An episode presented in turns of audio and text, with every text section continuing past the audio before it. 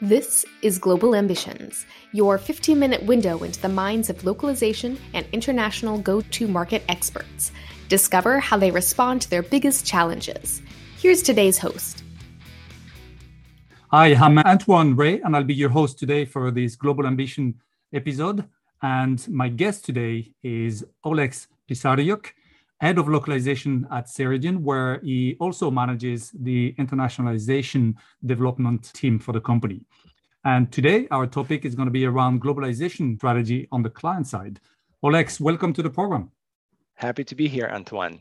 Great. So let me dive straight into it there. You've been working with Ceridian for three years. And if I remember well, there is like when you join a company like this on the client side, a, an organizational discovery phase where you're probably trying to map what the gaps are and what you're going to put your roadmap on for the next few years. Is that something you can talk to our listeners about? Oh, absolutely. Um, you're right. I joined three years ago to inherit localization in a certain way. It was run all right. However, it was there was no established localization function or department mm-hmm. or manager or any team. And a big organizational discovery was long overdue.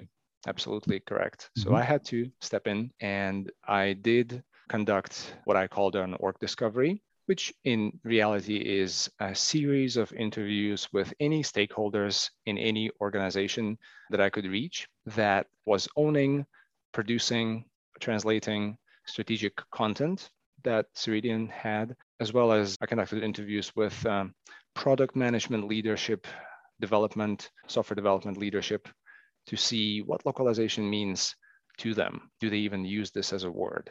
What's internationalization? How is product developed? How are products developed? How have they been historically localized? What were the gaps? What were the common customer complaints? etc. It was a, journey of six plus months worth of nonstop meetings and interviews.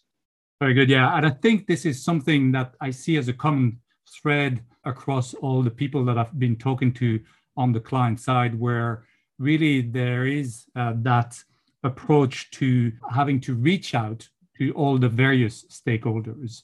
And so maybe can you talk a little bit more about this because a lot of people don't realize how much you have to go and evangelize yourself and your service group and meet with the right people. And that might take a while. You might make some mistakes as well not necessarily going to the people of influence. But are there a kind of a, a list or a category of people that you need to have in your sphere of influence you know or over time? Leadership in any org is uh, your partner first of all to develop your sphere of influ- influence. I report into p&t or product and technology organization. Mm-hmm. In other words, it's developers and product managers and everything that goes into that. So my stakeholders would be any VP leader of any engineering org, product leadership, as well as non-product and technology leadership in organizations like marketing who owns content right. but hasn't localized much or has made some forays into translation services professional services e-learning finance, you name it. It's not easy to just open the door and approach them from the get go, but it, it takes a while to build that relationship. So there are mistakes, like you're saying, but there are also pushback and all the things you can imagine in a normal enterprise flow of work. So, working with uh, that sphere of influence, when you reach out to all those different functions and people, and I like the fact that you go into finance because I always tell a lot of people that I talk to follow the money, you know, somehow that will get you anywhere. When you're talking to that sphere of influence, is that how you're starting to map the localization roadmap, like for your organization? Because while you're having those conversations, I presume you have to build the infrastructure to deliver the services that you're looking at delivering for the organization, right? Right. A conversation is never enough. It has to be a series of conversations. It has to have outcomes. My outcome specifically was broad so called localization canvas, a series of charts, slides, or a single slide that you build with information that supports your mandate, that supports your mission based on interviews you've conducted. In my case, it turned out to be a canvas of six major areas of air quotes normal enterprise mm-hmm. localization function that have to be present and I'll name them. They are internationalization development, aka product readiness, localization solutions internally, quality management, program management, localization technology, partnerships with LSPs. In your case, it may vary, but that's what ended up being on my canvas. And those were the areas where we identified gaps, translated them into opportunities, and started chipping away at every one of them in order of priority.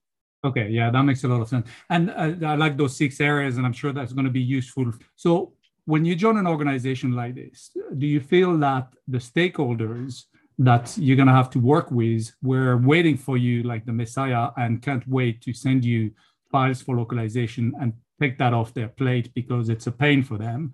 Or do you actually have to go and earn a mandate with all the different people to take over localization for those different groups? It is both. Okay. Um, in in times when I see opportunities to go and earn the mandate, I definitely was at it to start the conversations and start earning it. However, like you asked in the first part of your question, people were waiting for this role. It was long overdue. As an example, I was indeed pulled out of the first day of my training and onboarding into offices of VPs oh, wow. to start discussing localization.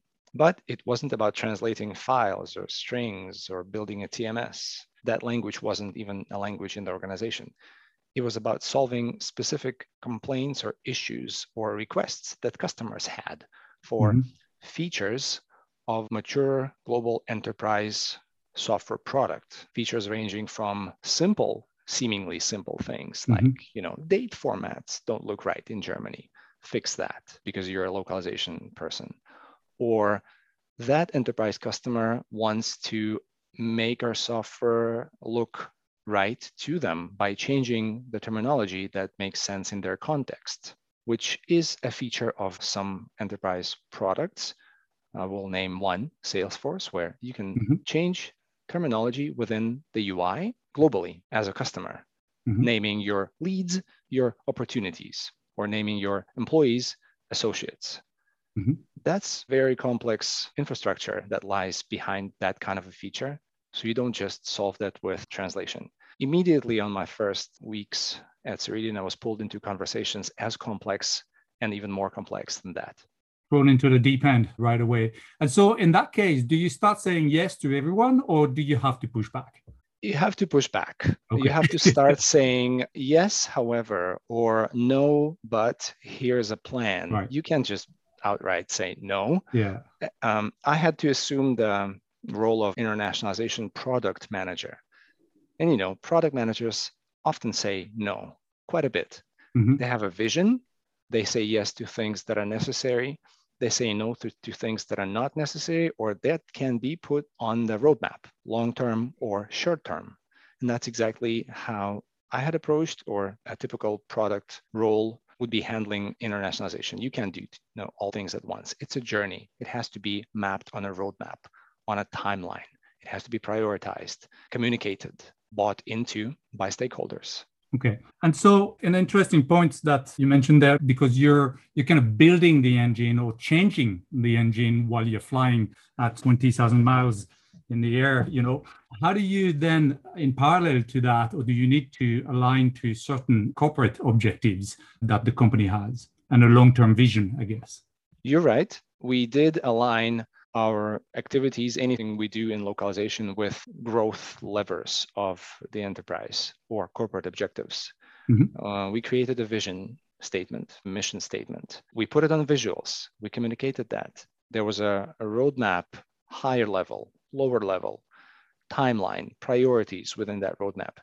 So, in this case, do you find opportunities to communicate those? Like, is there all hands meetings? where you can share that vision that you align to corporate objectives because that's not going only to your localization team i presume you're sharing this at a higher level right at all levels really all hands or local meeting more local meetings than global all hands a good example i'll go by examples an example is um, let's say bi-weekly meeting of managers and directors of an Mm-hmm. r&d organization you're always there as a manager to Mm-hmm. give an update with a cto in the room as an example on how localization is faring of course that was the opportunity to present the vision and the mission and Right. any slides or any updates we went even further we had stickers of all things Right. Our team created a mascot Right. we Brand yourself. it, I like that. yeah, we branded ourselves. We called it a global bot. Right. It had Ceridian style and logos on it. We printed it on stickers. We were giving it out at manager and director level meetings. It put smiles on people's faces. Uh, when you say, hey, do you want a sticker? Do you have a sticker lover in your home who wants a sticker? Yeah. But it made so much sense. I saw stickers around on VP's laptops. People were coming to my desk or my team's desks to grab a sticker and to start a conversation about localization and what we do. That's a great way for people to remember your team and uh, the, the services that you offer. I've seen that at a number of companies where they do T-shirts or teddies or stickers are, is the easy one. It's great, and even brand yourself with an acronym for your team, for instance. So if we reflect on the last three years and now uh, you're three years later, are you as a team consulted by various part of the organization in the go-to-market strategy? We are a team of internationalization developers and program managers and myself. Mhm. Uh, and the answer, yes, we are consulted in very many ways. The most tangible way is because we're a team of developers who creates infrastructure layer for product readiness, the internationalization, code refactoring, and all that, all the regression risks that are going into that. We are consulted on those matters by various software development teams, teams that are acquired at other Mhm. organizations who are onboarded onto our product development cycles, consult us. Go to market, part of your question, yes, we are at the table as a work stream, as a globalization, localization work stream, where we are there for technical infrastructure support, or if any content needs to be prioritized and translated that is owned by other orgs, other orgs are discovering us as a work stream who would support them with the translation flows. So it's the technical technical consultancy and translation operations consultancy. Okay, great. Well, I see that you you've gone a long way in the last three years, and three years is a long time as well. And but there's always tons to do, and probably it takes more time than you initially imagined uh, to put a, a, the the overall infrastructure in place and sell it and develop that global mindset. But we we're coming to the end of our session. And I'd like to thank you for participating in Global Ambitions. This is a great episode for our listeners uh, that will get a lot of information out of you. So thanks very much, Oleg. Thank you very much, Antoine. It was a privilege. Thanks for tuning in to Global Ambitions. Subscribe at globalambitions.net or wherever you get your podcasts.